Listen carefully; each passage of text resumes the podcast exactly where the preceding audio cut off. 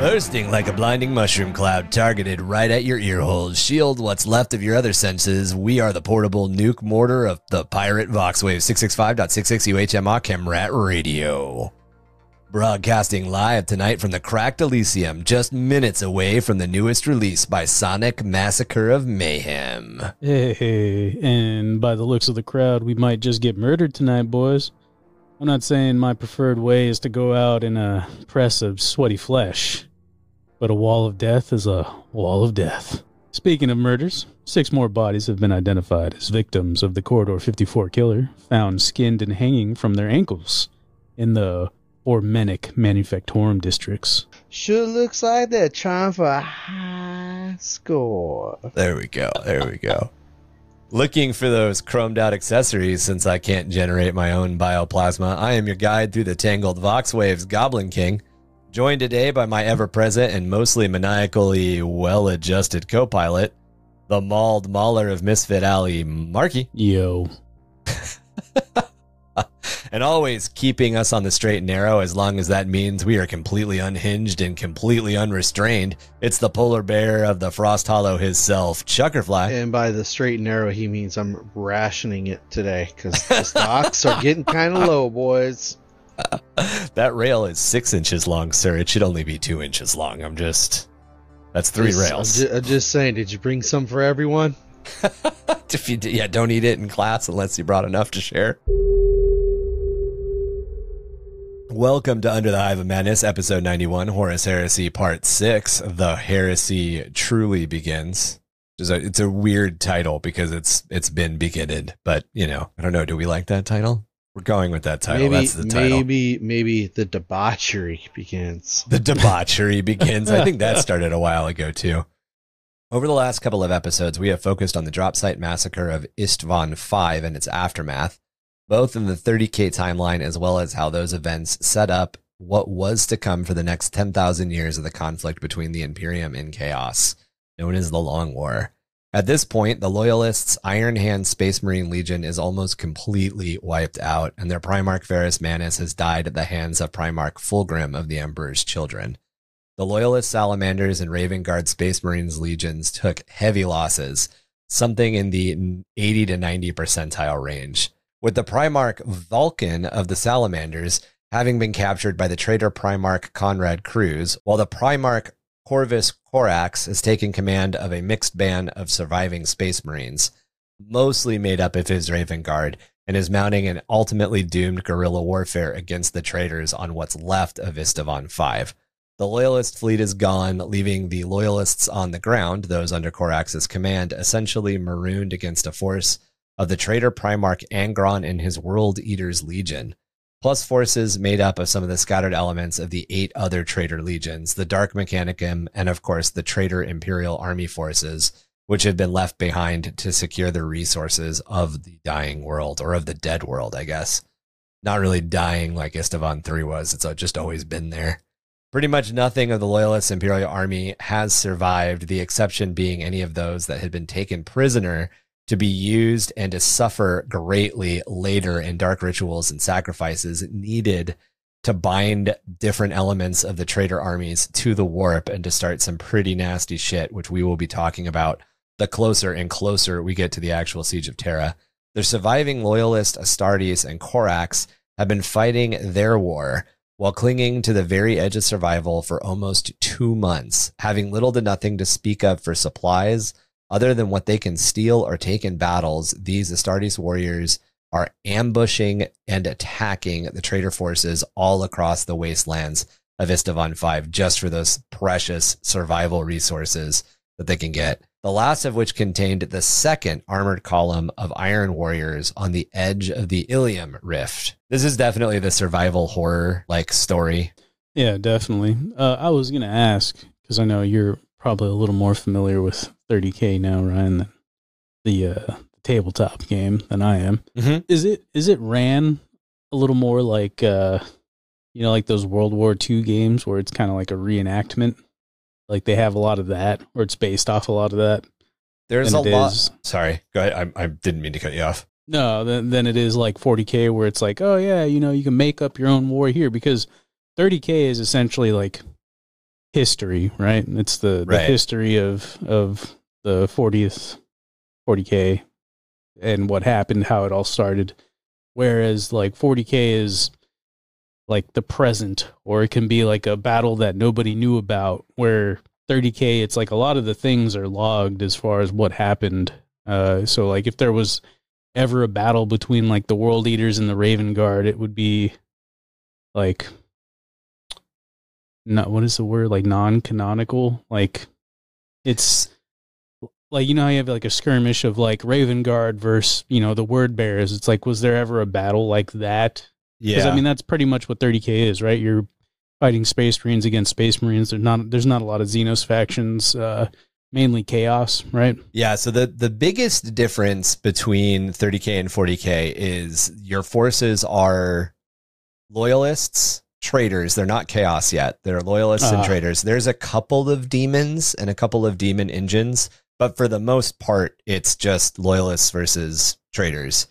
And then there is the Solar Exilia and the Lunar Exilia, which are part of the Imperial Army. Then there's the Imperial Army, of which there's like 7 or 8. Now there's probably more. There's probably like 10 or 11 main book cohorts for the loyalists and another 10 or 11 main book cohorts for the traitors. And there's obviously more, because I'm just coming off of what I've seen, what I've read so far in the main book. I know that there's a lot of expanded stuff I haven't touched yet. And then there's the Mechanicum on each side. There's the normal Mechanicum and there's the Dark Mechanicum. There's the Mechanicus and then there's the Dark Mechanicum. And that's how you're supposed to differentiate them. And those are your main forces. There's no Xenos armies at all. Generally speaking, there has almost always been a conflict between two legions, with the possible exception of the Raven Guard, the Salamanders and the Iron Hands and the Thousand Sons, just because of timing and the things that happen. But even at that point, you know, when you're playing 30K on the tabletop, you're not running more than like maybe 200. If you're doing humans, like non-Astartes, you're just doing humans, maybe you're never running more than like 200 models. So you got like 60 Raven Guard and a couple of vehicles versus 60,000 Sons and a couple of vehicles. That's canonically doable, because there's a chance that those two forces could have met in some unrecorded or some backwater footnote battle. Right. But there are also, basically, as you said, there's like the Battle of Ilium Rift. There's the drop site mat. Like you can do scenarios that are set in. Yeah. Almost like those happened. World War II games, right? Where it's like a reenactment, or like the Civil War kind of thing, like the actual historical battle. This is what they had. This is what it said, which would definitely be cool. It also, I feel like it's restrictive, right? I know we're not here to talk about the tabletop game. We're here to talk about obviously the Horus Heresy, but it's always been kind of in the back of my head, and why I kind of stay away from 30K is because it's like, it's kind of just locked in time, right? Like those scenarios, those things. The biggest play factor that's kind of changed is it's alternating activations. Yeah. Which makes the game run a little faster and a little smoother. It's also not as feels batty. Warhammer 40K and Age of Sigmar are still pretty much in Age of Sigmar. I believe the hubbub is it's starting to move away from it, but I haven't actually played my first game of Age of Sigmar yet, so I cannot comment on that. But, 40K and Age of Sigmar essentially are the only ones where you move your entire force and then I move my entire force. And when you're playing in that style, it's weird, and it really feels batty, you know, when like 30% of your models get wiped before you can even move them. Yeah. Roll better. And that's not something that happens in 30K. Which I think lends itself more to the story it's telling as well as the combat style. But 30K does play, because of that, I shouldn't say but, because of that, 30K does feel like it plays a little bit more like a historical battle game, because almost every historical battle game is, all of them are. The only game that isn't is Warhammer 40K and Age of Sigmar. Those are the only ones where you move your entire force and then your opponent moves their entire force, I believe. I'm sure there's others out there, but you know, Conflict 47, Bolt Action, Gaslands. Yeah, they're all alternative activation, which just it's I mean, it's like Apocalypse. There's a different feel to that type of gaming. Yeah, 100%. I was just more curious than anything. Like 30K just kind of feels like reenactment war versus like, you know, so you play some kind of futuristic tabletop game where it's like, you know, the world is your oyster, anything can happen. And that's kind of why I feel more attracted to 40K overall. Right. One, being a Xenos player, a whole game setting that doesn't allow me to play crazy aliens doesn't necessarily super appeal. I agree. However, I will say this. I have never seen more Titans consistently, and the important word there is consistently, show up to events than I have for 30K events.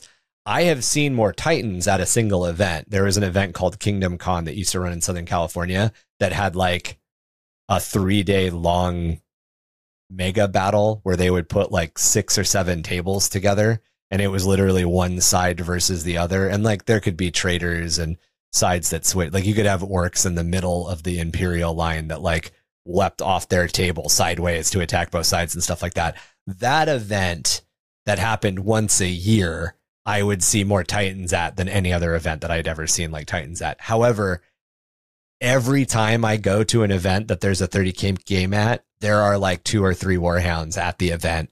Like, there are always Titans. As to where you go to a 40K event and like, there's going to be the guy who brought a Stompa and there's going to be a guy who brought a Perferon, so to speak, but there's not going to be 4 Space Marine players all running Warhound, like 2 Warhounds each. You know what I mean? Like, it's definitely cool to see the Titanic models on the field amidst foot sloggers. It gives a nice epic scale to it. Yeah, I agree. It's always fun to see the big stuff on the table. Like, when was the last time you saw a Taunar on the table, right? No shit, right? That would be, oh my God, that'd be awesome. I mean, probably like, not to date this, but probably like a year or 2 ago. But that's besides the point. It's not so much about the viability of it. It's just seeing it in general. Like, I don't feel like I see something like that very often. It would be unless you go to a huge event. Yeah, like LVO or something. It would be cool if they were to expand the Horus Heresy content to like take in the Great Crusade. That would be neat, because then you could see orcs and you could see Eldar come back, because orcs and Eldar were fought a lot.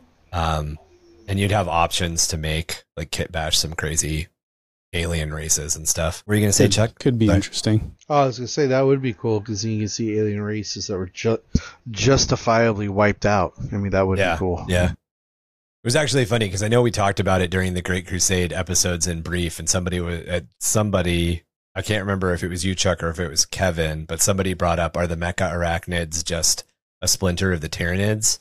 And I was pretty much like, nothing in lore says they are. And now there's an entire like debate, I guess, like a Reddit debate as to whether or not the Mecha Arachnids are part of the Tyranids that were cut off. You're welcome. There's still no actual lore about it, but now there's a debate about it, which is kind of amusing. They're the ones that originally got beaten back, even previously, and that's all that was left of them. And leave it to Horus to set him loose. Right. Well, and the funny thing about all of that is the conflict with the Mecha Arachnids is like where Lucius started going down. It's where a lot of the Emperor's Children started going down the path towards like weird perfectionism. Man, the Emperor's Children are going to be fun to cover when we get there. All right. So to get into, now that we've done a little bit of summary to catch you guys up with the last couple episodes, make sure that you're nice and refreshed. Let's talk about what happens to our boys, the Raven Guard, throughout the rest of the Isstvan V tragedy. We're definitely out of the massacre range, and it's kind of hard to quantify all of this, but let's call it the Isstvan V tragedy. The Raven Guard attacks drew more of the traitors' attention, with the Word Bearers eventually pushing deeper into the Ilium Rift, using technological and psychic means to attempt to locate and eliminate the Raven Guard once and for all. However, the Raven Guard simply moved ever deeper into their claimed Xenos complex, which itself was actually spread out in a network of tunnels and passages that reached below the rift. So they stumbled across this complex in the wasteland that separates the Ilium Rift from the Salt Flats. And we'll talk more about the Golem Salt Flats later on. But once they had like kind of moved into this complex and taken all of it over, they started finding all of the actual entrances. And they found out that the Ilium Rift was just pockmarked with these secret entrances to this base that they were using. And they could stay in the base. They could pop up into the Ilium Rift. They could do Raven Guard shit, pop up into the Ilium Rift, stick to the shadows, stick to the high places, and track the movements of the traitors that were looking for them, and then just disappear back into an entrance, and no one would ever find them, because it was just like a warren of old things. There's a lot in the Raven Guard's lore at this time on Isstvan V that makes me think of the Fremen from Dune. In a lot of ways, like the popping up out of like these little tiny communities, fighting from nowhere. Yeah. Yeah. Doing these like micro strikes and then fading back into the distance, and nobody knows where they came from. So the walls of this complex were made of some unknown Xenos material that seemed to suck up light, confuse electronic systems, and even dampen psychic powers. Those hunting above would often pass by several secret entrances without ever finding one of them. However, one group wasn't hunting them with any subtle or arcane methods. The third Iron Warrior column, the largest of the three Iron Warrior columns, was doing it by brute force. They were essentially just going in and shooting rocks. Like, you know, they would blast into the walls. There was no subtlety. There was no trying to find. There was just, we'll break it. To Corax, it seemed inevitable that they would eventually either find it by process of elimination or through blind, dumb luck. And so the Raven Guard launched a mass assault. The Raven Lord, as ever, at the thickest of the fighting, his single remaining lightning claw reaping Perturabo's sons in the dozens. And as Chuck brought up last episode, using a bolt rifle as a pistol.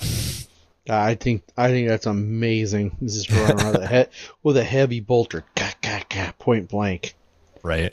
With the destruction of their third and final column, the Iron Warriors on the planet, except for those few who manned the fortifications and walls on the Urgal Depression, had been completely wiped out.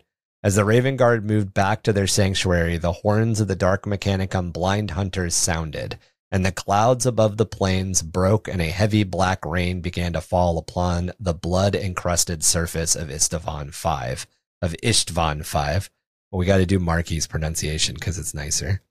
This rain forced a ceasefire, and even the hunters withdrew from their efforts. This offered a welcome respite for the Astartes of the Raven Guard, a much-needed chance to consolidate for their officers and a chance for their apothecaries to work their healing touch. During the height of the rains, Corax slipped out from his own personal recon missions, something he had often done in the past as his Emperor-gifted skills made him excel at covert missions. It is unknown how deep into the Urgal Depression he moved during this recon mission, or what he saw. For what he told, he only reported to Rogel Dorn in a private conversation much later on Terra. But when he returned, he called a council of his most trusted advisors and warriors. The Raven Guard must survive, not just to persevere for the Imperium's might, but while even a single Raven Guard continued to fight, no traitor could rest without fear of their vengeful justice. Kind of weird that like a 15-foot-tall super soldier in powered armor can go out on stealth missions. Yeah. It's always been one of those weird things. He absorbs the light himself. Yeah, but it's just like the amount of noise you would make. I don't know, put yourself in like a... like Legos all around you, and you're like this large person, and you're trying to sneak around all these Legos. Like, it ain't easy. Somebody's gonna see you. One of the things that happens quite a bit on Terra as the siege draws closer and closer, and even as it starts, is that some of the Primarchs and Astartes and Custodes completely get out of their armor and basically dress in like cloaks and then go out into the city, go out into the Imperial Palace to like scout and hunt things down. And when they're not in their power armor, when they're just like flesh and blood dudes, they're huge, but they're way quicker and way more agile because than they normally are, because they're not moving all that shit around. Yeah. So it's like entirely taking the load off. Yeah, it's entirely possible that Corax is doing this out of his armor. Loincloth. He's just running around in a loincloth. Well, naked. I love it. I'm sure it's more he's doing it with his full armor and like his suite. It's, you know, he's like a covert Black Ops helicopter. You know, it just jets into an area. It's just one of the things of being covert is like blending in. Yeah, which is something he cannot do. So it's not like Assassin's Creed covert. Yeah, he does it at night in his black armor. And like I don't know how many rooftops there are. Like, you know, it's like Batman on a level playing field, right? Like on a plane. Like you can only be so stealthy on a flat plane, right? Yeah. Like, oh, I'll just pretend to be one of these dead bodies.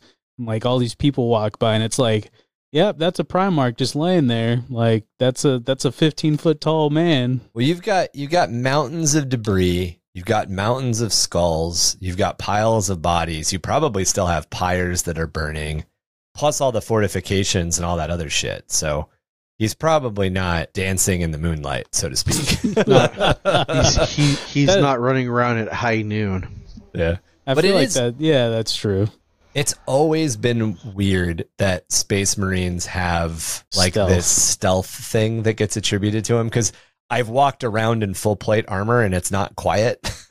Like it just doesn't seem like a dude in 10 feet of steel armor would be capable of being silent, but you know. Yeah. It's just like, you know, there's only so much noise suppressing fucking servos and shit can do.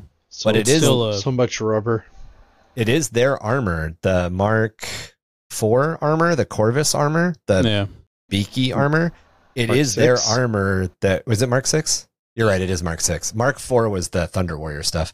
It was their armor that was created to be stealthy. Like that was the change from Mark V to Mark VI was the rubber seals and the enclosed gaskets and a couple of other things that specifically made the armor make less noise. And it's weird to call it their armor because it got rolled out to everybody, but it's remembered as being the Raven's Guard armor because it was made to be less loud and it had beaks. Still don't like the beaky armor. Oh, dude, I love the beaky helmet. I like it, but like for some reason, like even when I was young, I always liked the beaky armor for like assault Space Marines, you know what I mean? Like I always liked it for jump pack Space Marines. I never really liked it for like the foot slogging good, added an H in there. Schlonging dudes. I think in a modern 40K army. Ugh. I think in a modern 40K army, it's cooler when the beakies are like the captain of your veteran guard or captain of your Stern Guard veterans or whatever. It's the old helmet, so it goes to the oldest dudes in the unit. Yeah, but it's also the most, even in the 42nd millennia, among the squat Marines, among the firstborn Marines, it is still the most widely pilfered armor because they still see it as being superior, and like it's lasted for 10,000 years. So there are chunks of Mark VI that are still rolling around. Yeah, I can see that. It's very, very durable, stiff. And it's easy. The part of the reason is because the Mechanicum made it to be easy to repair by the Marines themselves. They didn't need to take their armor back to the Mechanicum to get it repaired. They could do it. So kind of an interesting side conversation because it impacts a lot of the lore that we're talking about right now, other than how to stealth. Good questions. The other thing I was thinking about is like Primarchs and their weapons. Like he can't just pick up any bolter, kind of like Chuck was saying, where, you know, he was using a heavy bolter. as a pistol, but like, can you imagine him with like a normal bolter in his hand? Is that like is it like a little 22 to him? Like, can he even get his finger in the trigger well? Like, does he have to use his pinky or something smaller? He has to hold it upside down and use his pinky. Yeah. I imagine that it is probably, you're bringing up some Mark 6 power armor. I feel that I think the bolters are made to be bulky enough to work with their armor. So Primarchs can use normal bolters, but I feel like the Primarch bolter is bigger. And I think like even on the models, like if you get Gilliman or the Lion right now, and you look at their hands and you look at the bolt rifles, they'll fit in them. Hmm. So Primarchs are bigger, but they have dexterous fingers.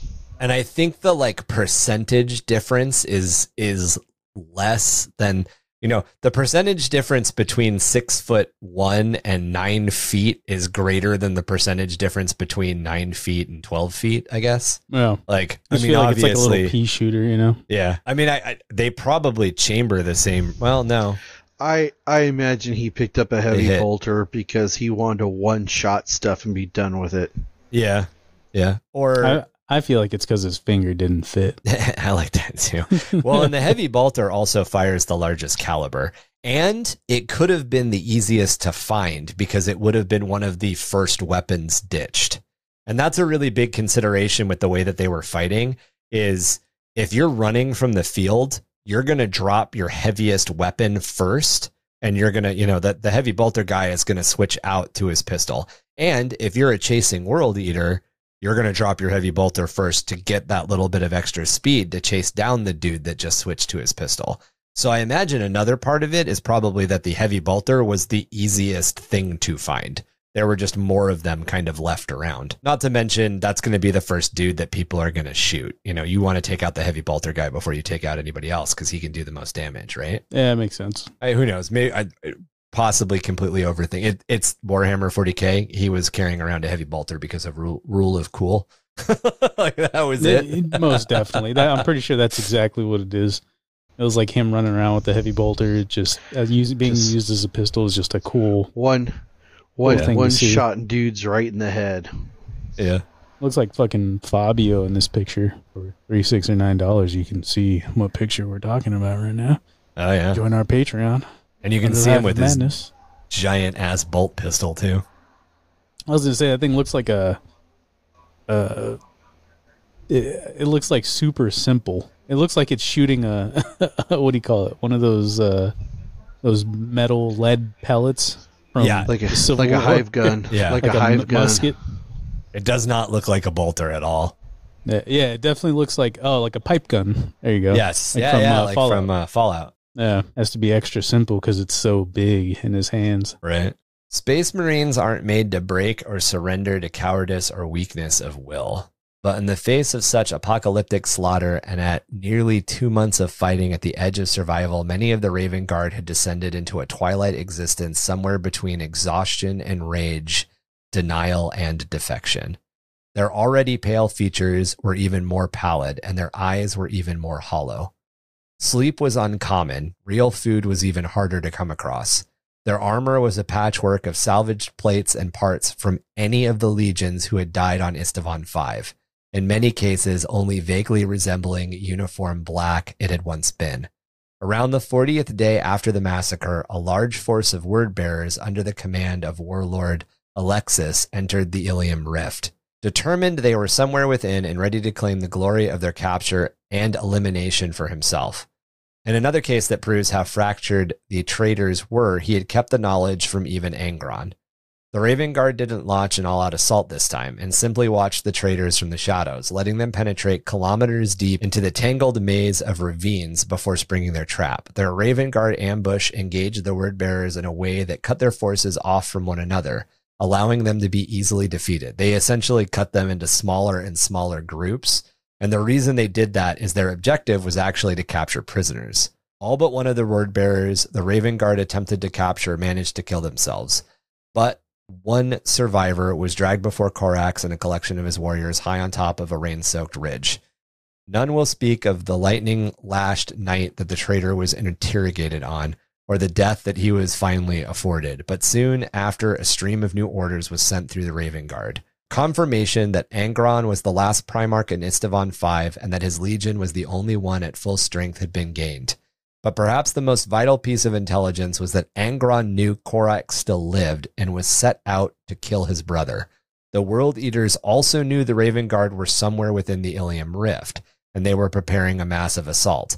Alexis had been trying to steal the thunder and glory out from underneath Angron. That is a very interesting way to spell Alexis. That is exotic. That's a $10 handle. ELEXIS.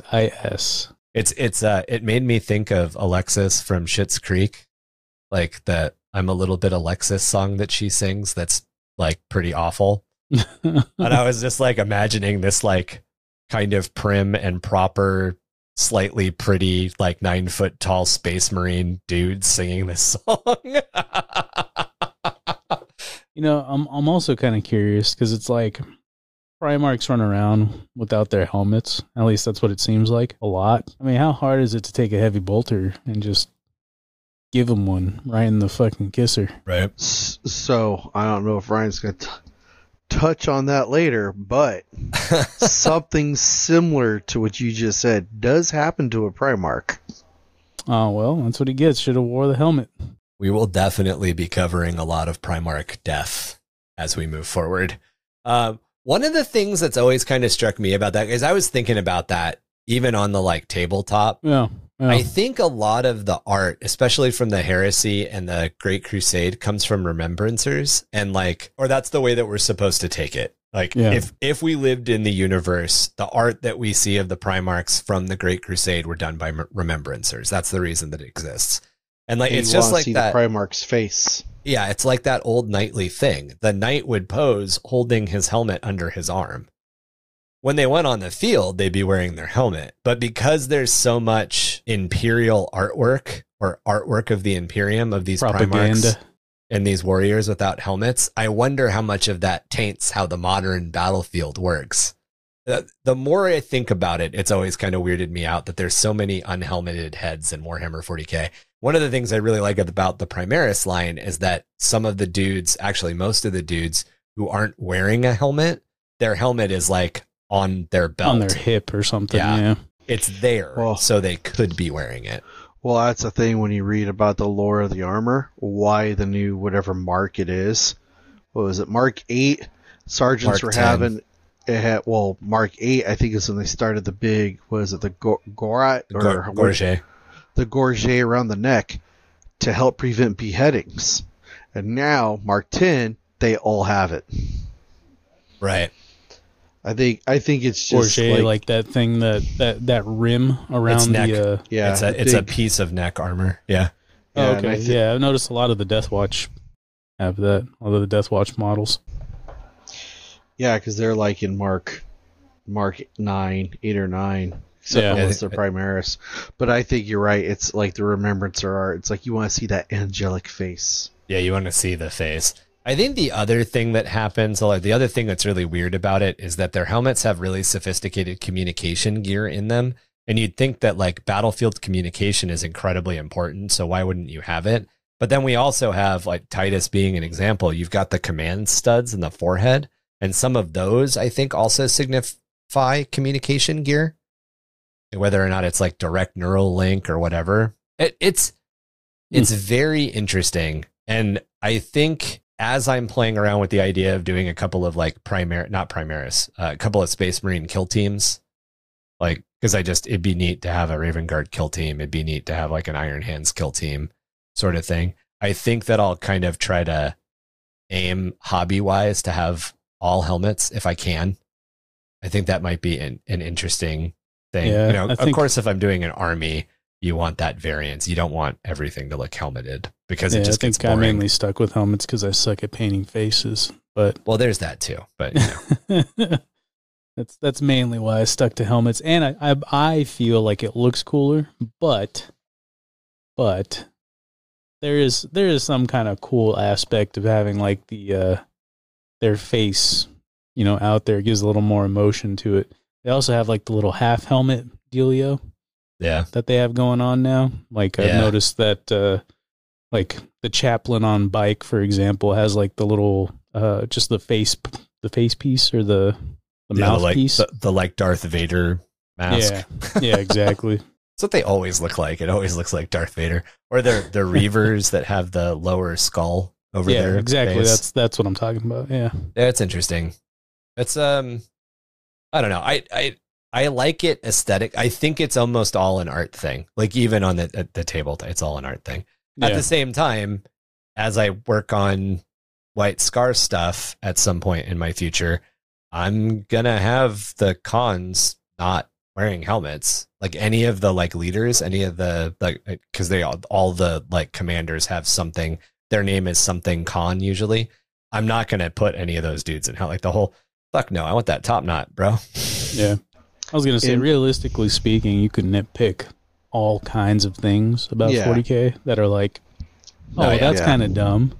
Just like the whole chainsword and like melee and the 41st millennia kind of thing. It's like you're complaining about dudes not wearing helmets, but then they're running around with the sword on their hip when there's, you know, nukes and whatnot that can just, at the push of a button. Oh yeah, the whole idea that you have spaceships that are capable of destroying an entire planet from orbit by themselves, and you're still sending troops to the ground to fight. Send in the men. Yeah, send them in. Like what you'd probably do in that case is you would have your Navy strike force just hit. I think we talked about this. Yeah, you hit the like 3 or 4 water treatment plants and the 2 or 3 communication centers. Then you send a message down being like, "We can keep doing this." And then that planet's going to be like, no, it's cool. We surrender. Like, we're not going to fight you. That's what I thought. You might have to come down there without my helmet on. Right. You might have like guerrilla resistance. In my short sword. In my short sword. The swords make sense because a lot of combat in a vacuum sealed scenario, you don't want to be firing bolters. Yeah. You don't want a hole in the side of your ship.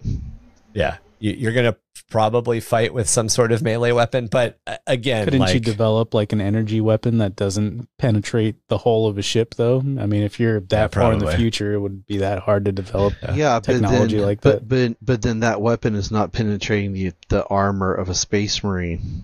Yeah. And the whole reason that a chain sword exists is because it's a terror weapon. What if you develop armor that like just destroys what's on the other side of that armor? Like let's say you're talking about orcs. It almost like sonic weapons that scramble the inside of whatever's inside the can, right? Well, there's 3 sounds that the human mind specifically. There's 3 mechanical sounds that the human mind like freaks out about, and they are the sound of a shotgun chambering a shell, which is why in action movies people will chamber a shotgun shell like 12 times before they fire. Which really irritates me. But really just unloading all of your shells. Right? Like, what the fuck are you doing? Why are you... Do not cock the... God damn it, he cocked it again. But that's one of them. The next one is... Like, the second one is like a wood chipper or anything like a wood chipper, like a paper shredder. Yeah. Like the... Okay, I got you. And then the top one is a chainsaw. So the chainsword very much is a weapon.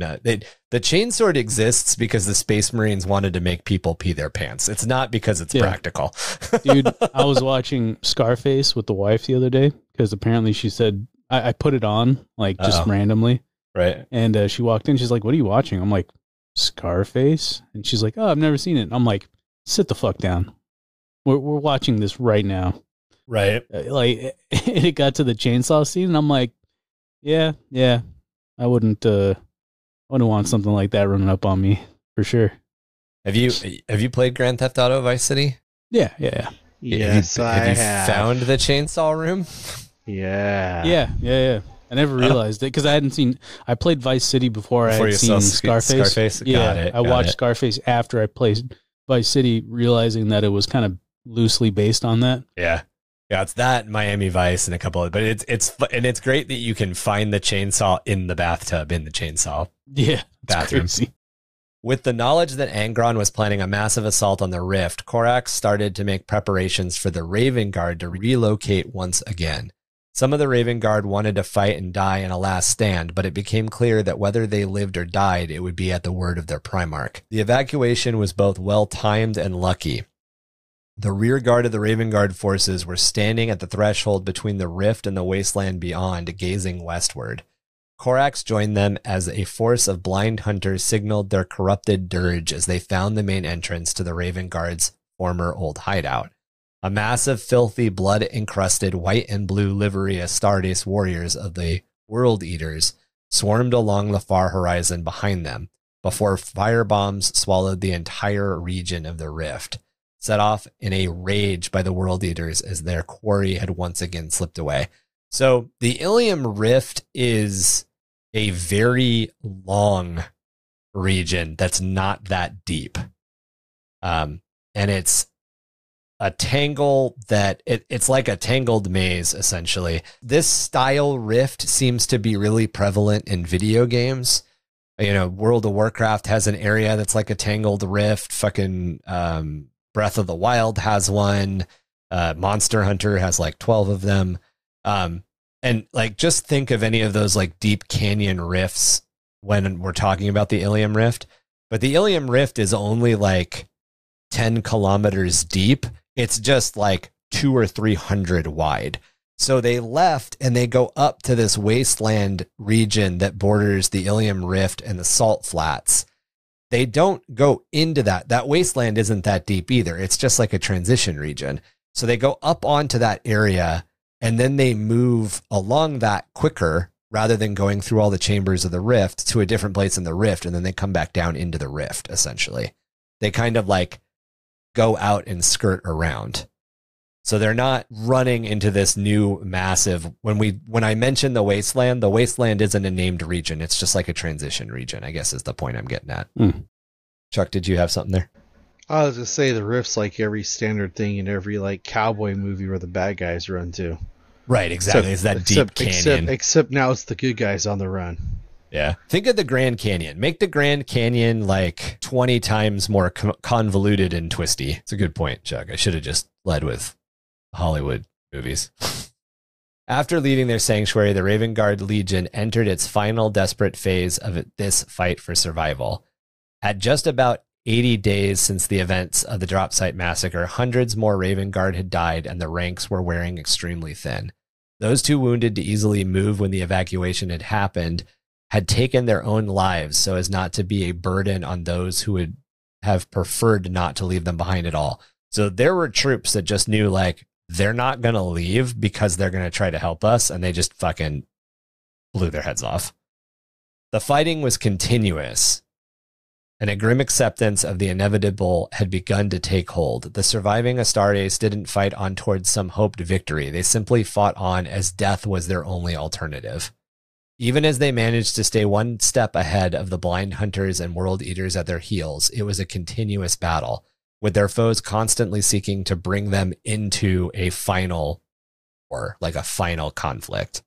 It became apparent that the Loyalists wouldn't find another refuge either in the Ilium Rift or the wasteland beyond. Even time needed to properly recon and scout had become a luxury that they no longer had. The Raven Guard just couldn't get the upper hand or set up any ambush tactics that had always been their nature. They were pressed ever eastward toward the trackless and inhospitable Golar Salt Plains, an uncharted region that even the Astartes' transhuman physiology could not survive in for long. So across this tiny strip of wasteland are these salt flats, these salt plains. And these salt flats are so toxic and so fucked up that they eat away at ceramite armor, and then they get into your system and they freeze your joints and they kill you. You essentially die of exposure. That sounds fun, yeah. Yeah. It's the type of thing where you imagine, like, guardsmen, don't go out there. You'll be stripped to the bone in 2 minutes. Like, well, how do you know? Oh, because Bob the Space Marine was stripped to the bone in 10 minutes. Like,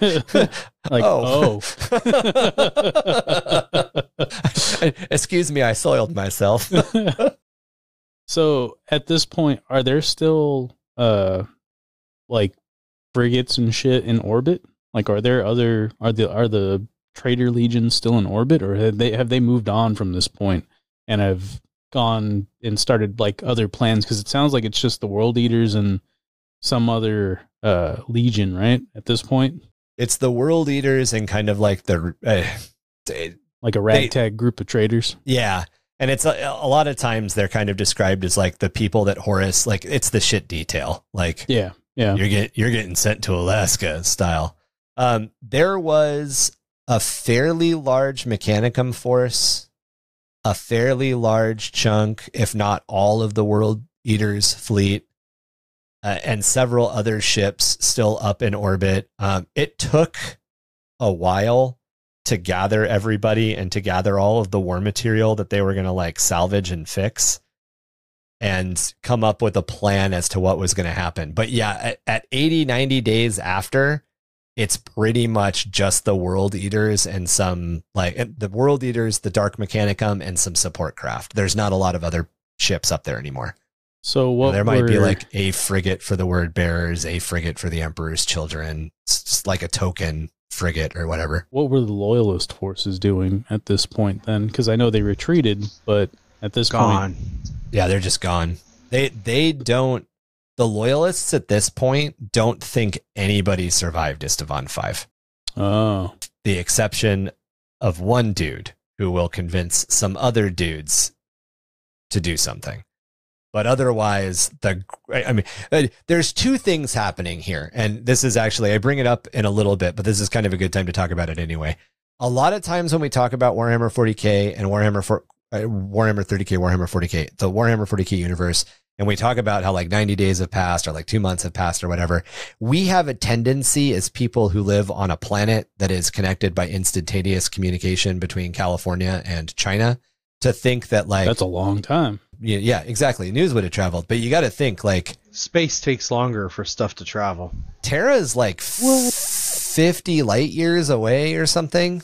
That's not that bad. Like if it's a laser beamed communication, it's going to take 50 years to get there.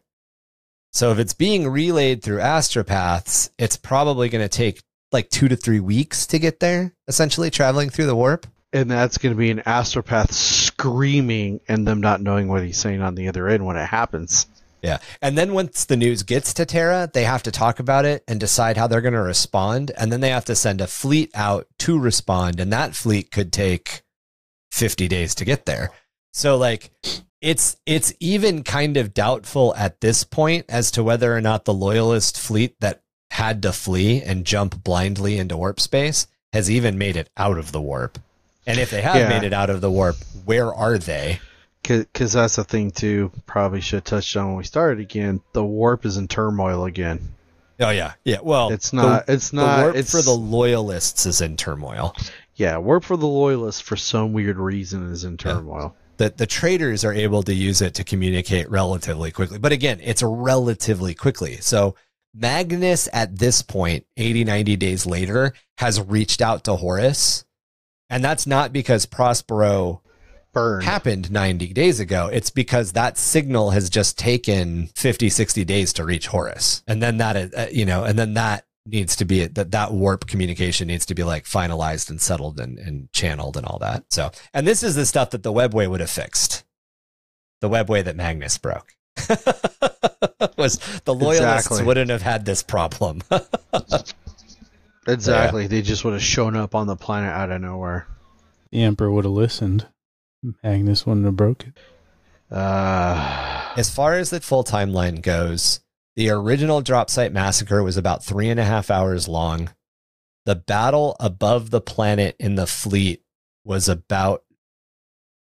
I've seen 9 to about 48 hours longer, which I realize is a relatively big range.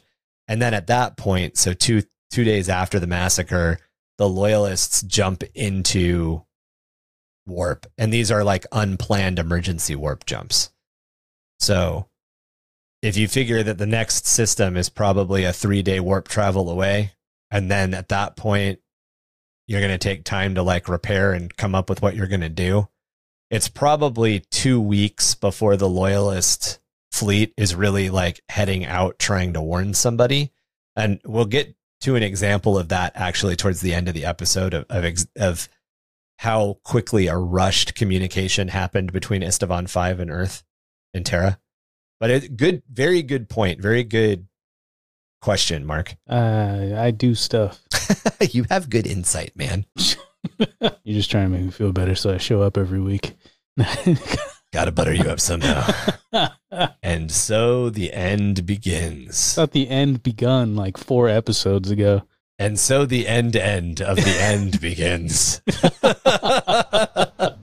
This was the endiest of ends that Isstvan V ever ended in. Oh my God. Do I sound like a GW core rulebook writer yet? As the Loyalists Astartes fought battle after battle of their never-ending withdrawal, the western skies flickered with temporary white-hot stars as the Dark Mechanicum began to incinerate each region they had cleared of salvage, their actions expanding ever outward from the Urgal Depression as if it was chasing the survivors. Even as the wastes echoed with Angron's bellowed challenges for his brother to turn and face him, the Raven Guard fought on, trapped between the unforgiving salt plains and the Dark Mechanicum firestorm that marched towards them. Outnumbered 10-1, with no means of resupply or reinforcement, and further harassed on their flanks by the World Eaters, Scorpius, and Whirlwind tanks. Corax remained silent, not issuing a word to turn and stand, for one inevitable last battle all knew was fast approaching. On the smog-tainted sunrise of the 98th day since the massacre, the remaining 3,000 Raven Guard crested the final ridge and looked out upon the blasted, toxic ruin of the Garlock salt flats. They faced whirlwinds of fire and the howl of tortured winds, a cacophony of sound that was almost enough to drown out the bang of tens of thousands of World Eaters that were charging at their backs. At last, Corax gave the order, and with their backs to the blasted salt flats, the Raven Guard would make their final stand. They had proven themselves loyal to the end, choosing a desperate struggle for survival over the betrayal of their own oaths, a choice they had made simply because it was in their nature. Before the Raven Guard swarmed the massed traitor legion of the World Eaters, their once blue and white armor now splattered and stained with the caked blood and gore of hundreds of battles. Angron strode at their lead, roaring for the blood of his brother Primarch Corax. Driven mad by the butcher nails, neural rage implants deep in their brains and filled with the blood oaths that they had sworn to their Primarch, the World Eaters charged, covered by the shells and missiles spat forth from their tanks. Angron's savage challenge rose above this oncoming roar. They said outnumbered 10-1 at one point, and then they said 3,000 of versus tens of thousands. So let's see. Can we do some math? 3,000. Can tens of thousands mean like 30 times 10? 12,000? 3,000 times 10 is 30,000. So it's 3,000 Raven Guard versus at least 30,000 World Eaters. That's tens of thousands. And it's probably more. It's honestly probably more. It's probably closer to like 60 or 70,000 World Eaters, I would guess. Well, those are odds, bro. I mean, like, if that fight comes up on the board in the casino, who are you voting on? Who are you putting your scratch down on? I didn't hear no bell. I didn't hear no bell. I got $5 on Corax's boys. Oh, that's the 1 to 10 odds, boy. It's gonna pay off real well if you're right, but fuck, you're gonna lose if you're wrong. As the first bolt rounds of the World Eaters began to smack into the ceramite armor of the assembled Loyalist survivors, Corax issued what all assumed would be the last order of the Raven Guard Legion. Here they would stand and fight to the last. It was then that the blackened skies split with the thundering of black-winged gunships, descending like carrion birds to feast at the sight of some great battle. Their weapons blazing, missiles, plasma, las shots, and white-hot promethium, gouging lines of death, not into the remaining Raven Guard, but into the headlong charge of the rage-blind World Eaters. The roar of jets became deafening as drop ships emblazoned with the Raven Guard heraldry descended on pillars of fire to land along the ridgeline, Loyalists scrambling to provide cover fire even as they cleared spaces for these craft to land. As hydraulic legs locked into place and assault ramps slammed open, the survivors gazed at their rescuers with stunned disbelief. This desperate rescue mission had been planned by Commander Nev Braun, the Raven Guard captain who had been left in charge of the Legion's homeworld of Deliverance. Without much further thought, the battle became a hasty retreat, with bolter fire and heavier weapons clearing enough breathing room for the Raven Guard to escape back into orbit. Where Angron had thirsted to end the Raven Guard in fire and blood, it was fire that had been the Loyalists' deliverance. From the planet Horus had designated the Raven Guard's tomb, Angron was denied his final bloody prize. Corax never knew what had driven Braun to mount the rescue, and the captain was reluctant to reveal the truth, for the information for the means had come from the prophetic dreams of Marcus Valerius, prefector of the Therion cohort, the Imperial Army regiment that was part of the Raven Guard's expeditionary fleet.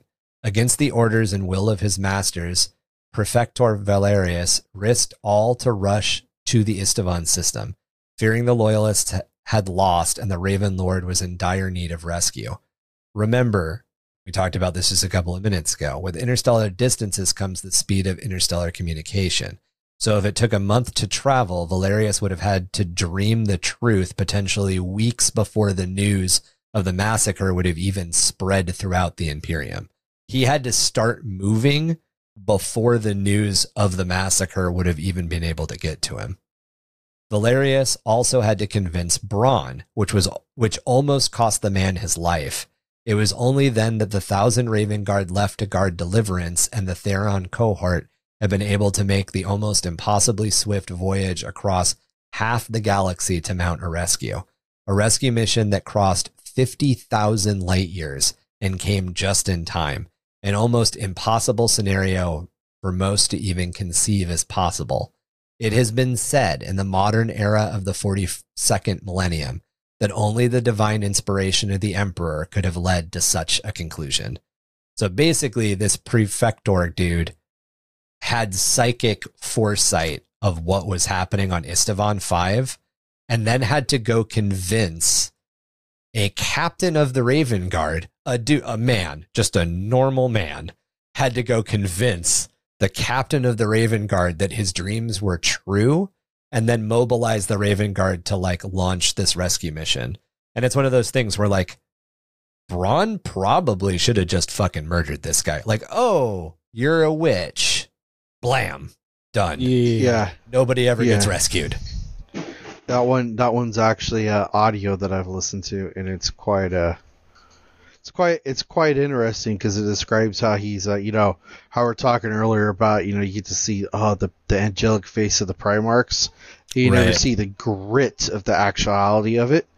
It describes the grit of this actual commander. He's like, so I took my second shower that I'm allotted for the week with the rationed water on the ship. And it's like, oh, fuck. Yeah. And it's just, it's crazy to think that all of this timing had to be perfect in order for them to get rescued. And it literally, like, it fits with the God Emperor cult that exists in modern 40K. But like, of course the Emperor had to have manipulated that. Somebody gave him the vision. Yeah, yeah, exactly. All right, Marky, we actually have a quote for you. Dude in some disgusting chaos trader voice. Is this a trader voice? Yeah, because this is something that's been carved into the flesh and bones of the Loyalist dead. This is not a yeah. All gods are dead except the god of war. Phrase repeatedly found carved into the flesh of Loyalist dead. Drop site massacre war zone. Of the hundreds of thousands of Loyalists who fought on Isstvan V, barely a handful escaped to bring news of the treachery of 4 more Space Marine legions to the Imperium. 133 days after the drop site massacre, a critically wounded Corax arrived at Terra after having made a dangerously fast dash through the warp. So he was rescued 98 days after. He got to Terra 133 days after that. And keep in mind, one, Isstvan system is a convolucence of a lot of stable warp paths, and two, it's not really that far from the core. It's far enough from the core, but close enough to the core to make it seem like a place that Horus would have set up a second empire, essentially. So, like, if you wanted an idea, it's the distance between Rome and Constantinople or whatever. Like, if you want to, that's probably not correct, but it's not that far away. But he had to make a super dangerous jump. And even at that, it took 35 days for him to get from Isstvan to Terra. On the rolling the dice, you've got to get 320s in a row or you're going to fucking melt. or what's Han Solo say? Jumping through hyperspace ain't like dusting crops, kid. If you make a wrong calculation, you bounce too close to a gravity well or pass through a sun or whatever. Yep. Not fun. Not fun if it doesn't go right. No, it's really, well, with more screaming and demons.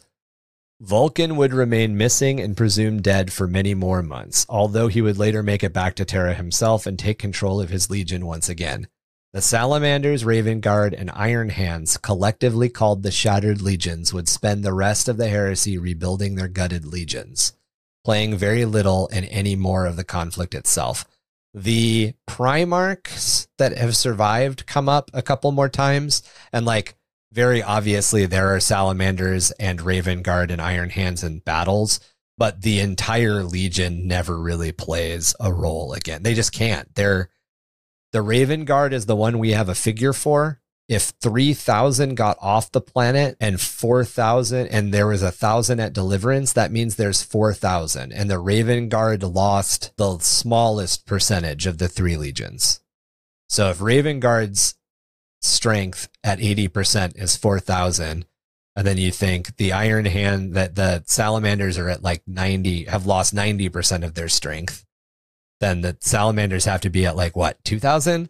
And then the Iron Hands are like, lost 98% of their strength. So what do they got? Like 500 dudes somewhere? Like not good. Yeah, it's not good. No, they're... And the Raven Guard, the only reason that they were able to have, I guess, not as a detrimental time on Isstvan was because they were saying we should retreat. Basically, yeah, they, well, and not hold their ground. Two things happened. First off, while Corax and Vulcan were trying to decide what to do, that the position was nuked and Vulcan vanished.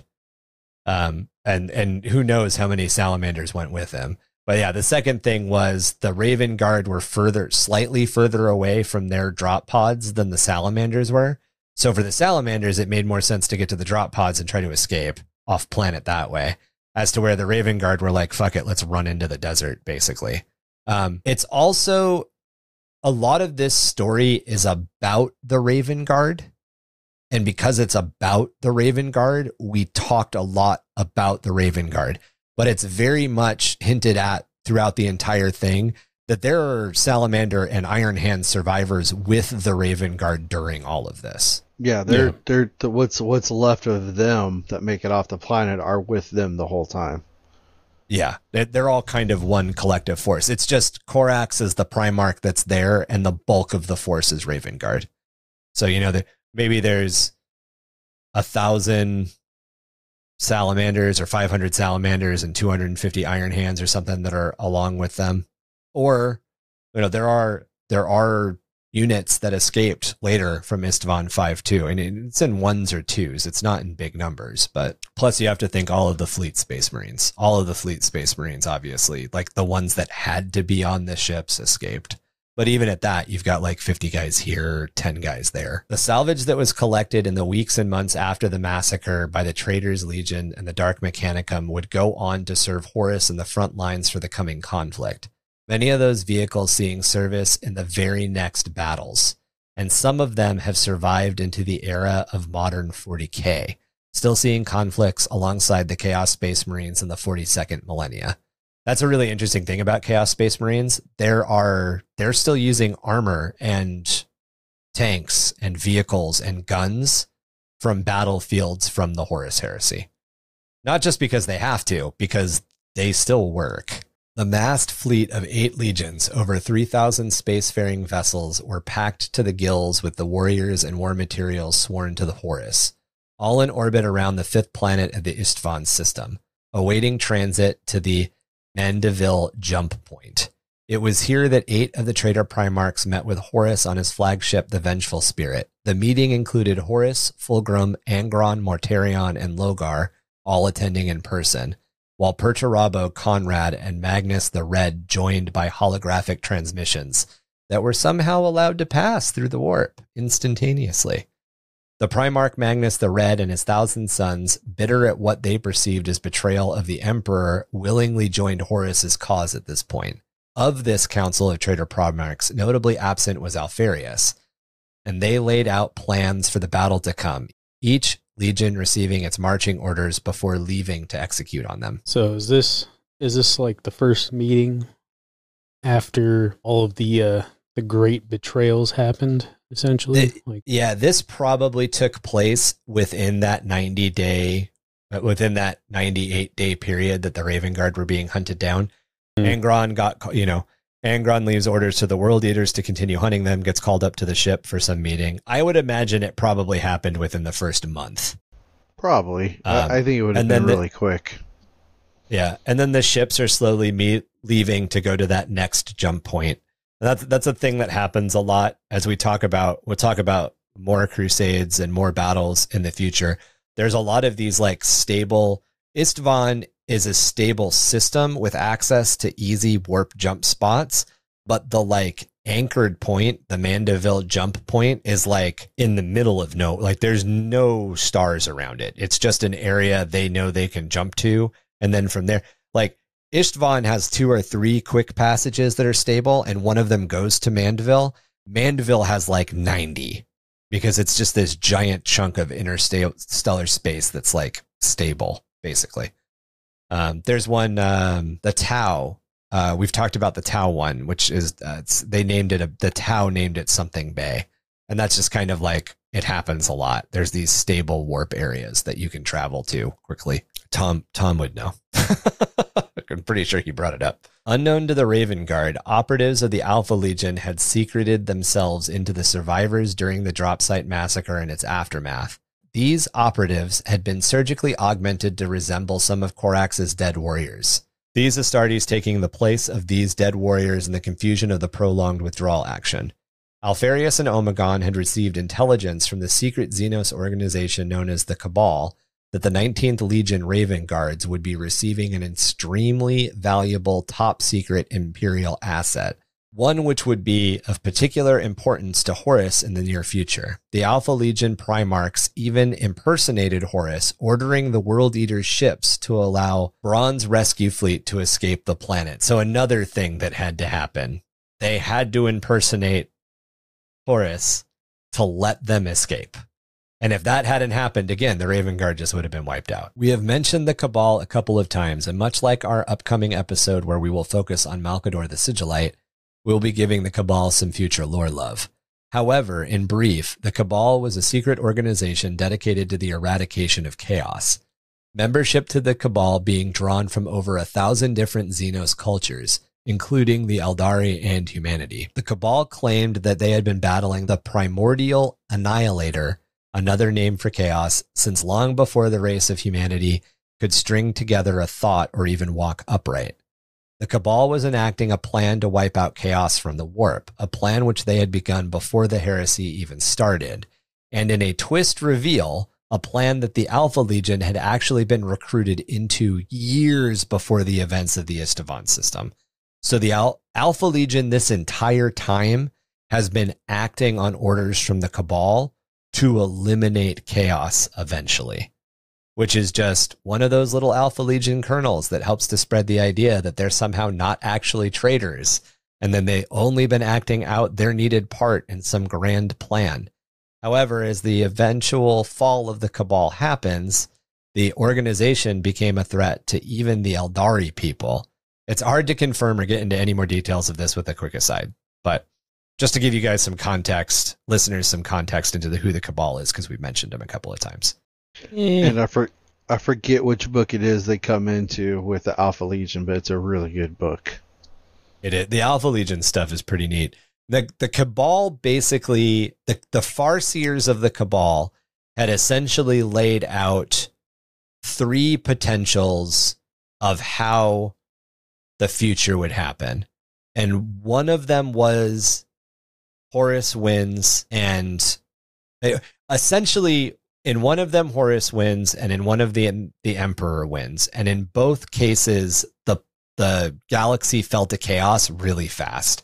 It was like completely consumed by chaos in a couple of years. In their like not best case scenario, but their like third place scenario, the one that they were willing to accept, there would be 10,000 years of civil war. That essentially what actually happened. In the last scenario, the one that they were trying to engineer, and they were working with the Alpha Legion to do it, and they were working with a couple of other things. They were even like manipulating Erebus to manipulate Horus. Style stuff was happening with the Cabal pulling strings and like putting things into play. They were essentially trying to have Horus embody a certain amount of chaos, so the Emperor would destroy. Basically, the Emperor and Horus would destroy each other at the same time, and then like the Chaos Gods would die. And because the Chaos Gods had died, and because the Emperor was there, because the Emperor might be a Chaos God, blah blah blah blah blah blah. No chaos would exist anymore. The warp would completely calm again, and that's the brightest future. That's the best ending to the video game. That's the ending everybody wants to get their first playthrough. So the Cabal are like manipulating all this stuff. Now, if the Cabal are right or wrong, we're not really getting into what the Cabal's actual theories are. We're not really getting into because it's literally its whole own episode. But the reason that we've been really weird about what Alpharius is doing and what Omegon is doing and what the Alpha Legion is doing this entire time is because that's how it's presented in lore. It's presented in lore as they might be good, they might be bad, they might be working for the Cabal. Who knows? They might be dead. They might be not. They might not be dead. One of them might be Gilliman right now. Yeah, you never know. I am Alpharius. I don't know what you're talking about. But eventually the Cabal end up being a at least bad guy to the Imperium. They get wiped out. The Eldari and the Imperium kind of wipe the Cabal out. They are fun, though. The fleets of Angron, Fulgrim, Mortarion, Logar, and Horus would rendezvous at Mars, since the Red Planet had fallen to Tech Priest Regulus and Horus's supporter in the Dark Mechanicum during the Schism of Mars. Don't worry, we're planning to cover the Schism of Mars in more detail soon, but this conflict saw some of the major manufacturing facilities such as Mundus Gamma and Mundus Oculum captured and their forges bent towards production of war materials for War Master Horus. And this isn't all of Mars, like half of Mars fell to Horus, but it's controlled enough that if they can get close enough, they can get all these war materials and then attack Terra.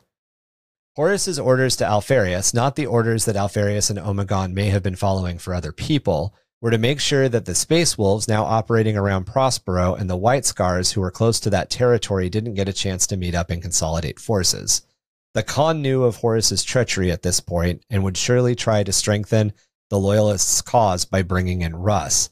The Alpha Legion would launch assaults on each to confuse them and keep them as isolated as possible for as long as possible. Conrad Kurz and the Night Lords were sent to the planet of Tusagulsa on the eastern fringe, from which they were to start a terror campaign of genocide against the Imperium strongholds of Herolidar and Theramas, star systems that, if taken, would act to protect Horus's war fleet's flanks, as well as being systems that controlled a large number of Forge worlds that were still loyal to Terra. So, if you can get these areas to flip, and if you can protect my side, I need you to go do your horrible skinning everybody bullshit. Perturabo and his Iron Warriors were headed towards the Fall system, where a large fleet of Imperial Fists were regrouping after their failed attempt to make it to Isstvan V. The Iron Warriors relished the chance to take the war to their bitter rivals, and Horus couldn't leave such a large force unmolested. A force that could easily swing back to reinforce the throne world quickly. And that wraps it up for part 6 of our deep dive into the heresy. We have covered the opening conflicts of the heresy, and there is a lot more that we want to cover, including the Schism of Mars, the Battle of Kalph, and of course the lead up to and the Siege of Terra itself. However, next week we will be returning to the world of Warhammer Fantasy to start our coverage of our first faction, the hideous rat men known as the Skaven. So none of the battles following Isstvan V were as gnarly, right? I'm assuming the Siege of Terra was pretty crazy, but like we are probably going to have a couple of episodes that will detail the Schism of Mars. I think the Battle of Kalph will probably be a portion of an episode. It might be a full episode, but it'll probably be a portion of an episode. And we will definitely be covering what happens in the fall system between the Iron Warriors and the Imperial Fists, because Kalph fucking crazy. Yeah, that one with the fists and them is crazy. Kalph is... probably about that scale, I would say. It's that scale. Like that planet in 40K today is still a fucked planet and fucked star. Like it's you get to see chaos fully released.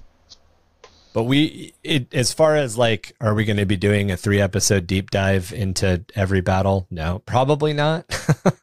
Okay, it depends on how exciting the battles are. But these are like the two big exciting battles of the beginning of the heresy. Gotcha. But there is other battles that were just as crazy, just as gnarly. This was just more of the first ones that were to happen. Yeah. And a lot of the other stuff that, I mean, it's a 9-year conflict, so there's definitely a lot of stuff that happens, but a lot of the battles are very, very detailed and incremental for the actions of single heroes in them, not for what happens to the Legion. Right. We will cover the big ones that make sense, and we will talk about the rest as we like get into and out of them. Like, for instance, in the beginning of this episode, or not the beginning of this episode, the beginning of last episode, we talked about stuff before we talked about Isstvan V. So we'll talk about, you know, we'll try to cover everything equally without turning into like 10-episode spreads on each battle, unless everybody really likes it, in which case we'll keep doing it. In that case, I'll do it. But yeah, otherwise, yeah, I'm agreeing with you, Ryan. Well, most of it can be like, hey, this is happened really quick in this spot while this was going on. Yeah, these are the big meaty ones. The Siege of Terra is a big meaty one too, and we'll probably get. I can imagine a couple of episodes. Basically, anytime that the Primarchs come into direct conflict and try to kill each other, we're going to talk about it. I don't know why I say we should talk about it. We are going to talk about it. That's big. It's key stuff. Anytime a Legion almost gets wiped out, we'll talk about it. So in the fall system, as an example, this conflict that's brewing between the Iron Warriors and the Imperial Fists is like, it's fucked up. It's the Iron Warriors basically make a trap for the Imperial Fists, and then they like force them to fight, like almost like a rat maze where the rat's trying to get the cheese. They force the Imperial Fists to fight to the center of this trap just because they're trying to kill Urgal. And like, it's fucked up. And it explains a lot about how those two legions work. But yeah, like it's one of those things where like, there's a lot of like little conflicts that we won't be giving, you know, we'll be mentioning them in passing, but I feel, and I know that you guys like them too. When we get more into these like battle breakdowns, there's some really cool stuff that happens in them. So I like talking about them. I mean, we just put it out there. If you really like this stuff, go buy the novels. If you want a really long read of a lot of books, you can get sucked into it. And I'll just say some of the books are really good, and this is where you find out which GW writers you really like and the ones you don't. Yeah. Yeah. If you want a 30-hour full description of the Battle of Isstvan III and another 30-hour full description of the Drop Site Massacre, the audiobooks are out there. And they'll go into more detail than we will, because we're covering the lore. We're not covering the story, I guess. Yeah, my problem with them is that they're so dry. Yeah, they really are. with the month of Spooky being upon us, we are also going to have some Lotus Obscurus content planned out for you guys before we dive into Malcador the Sigillite himself. So look forward to some Skaven, and then look forward to some Lotus Obscurus, and then we will be back to talk about Malcador as a hero of the Imperium before we jump into any of the other battle stuff that we're going to cover. Want to get into contact with us about any of our episodes or the show itself, reach out to us through email at underthehiveofmadness@gmail.com. Feel free to join our community on Discord. Not only can you talk about all things lore, hobby, tactics, and 40K, but you can also get involved in other things such as Age of Sigmar, Magic, role-playing games, video games, and much more. Find us on Facebook, Instagram, or at our website, underthehiveofmadness.com. And feel free to check out our battle reports and other video content with our friends at Improbable Wargaming on YouTube. Just search Improbable Wargaming on all platforms and they should pop up for you. Spelling and links should be in the show notes. Help the podcast grow by liking and reviewing us wherever you get your podcast fix. We are on Spotify, Apple, Google, Audible, and many more. Support us on Patreon at www.patreon.com/underthehiveofmadness. All Patreon members get access to a video podcast with minimal editing so you can see all of our beautiful faces, follow along with the images that we bring up on screen, and hear all of our amazing blenders in real time. All Patreon levels also get access to our quarterly painting contest. Plus, we are starting to do monthly giveaways, and we have perks at higher levels, so go on over and check all of that stuff out. The Cracked Elysium, your #1 source for all things electro, death, syntho, punk, and grindcore. Next month, catch shows by your favorite Underhive rockers, all you need to get your juices flowing. Always remember, tipping just isn't another district in the Amity Hive. They can't stop our signal, no matter how deep underground they force us or how large the shadow they cast. Your light and the truthiness and the uncertain frosty cold of the long night, we are 665.66 UHMR Chemrat Radio. Reminding all of you Chemrats, Hive Mice, and Sump Ghoulies to keep those dials fixed. Same ratty frequency for a dose of the same ratty-ass attitude. In the heart of the Underhive, where despair and lawlessness reign, heed this warning. The four-armed emperors, born of a forbidden union, lurk in the phantoms in the darkness, ready to ensnare the unsuspecting and plunge them into an abyss of horror from which there may be no escape. Motherfucker. Shit, son. Fucking say something, Chuck. I'm kind of waiting. Bibbidi boppity boo.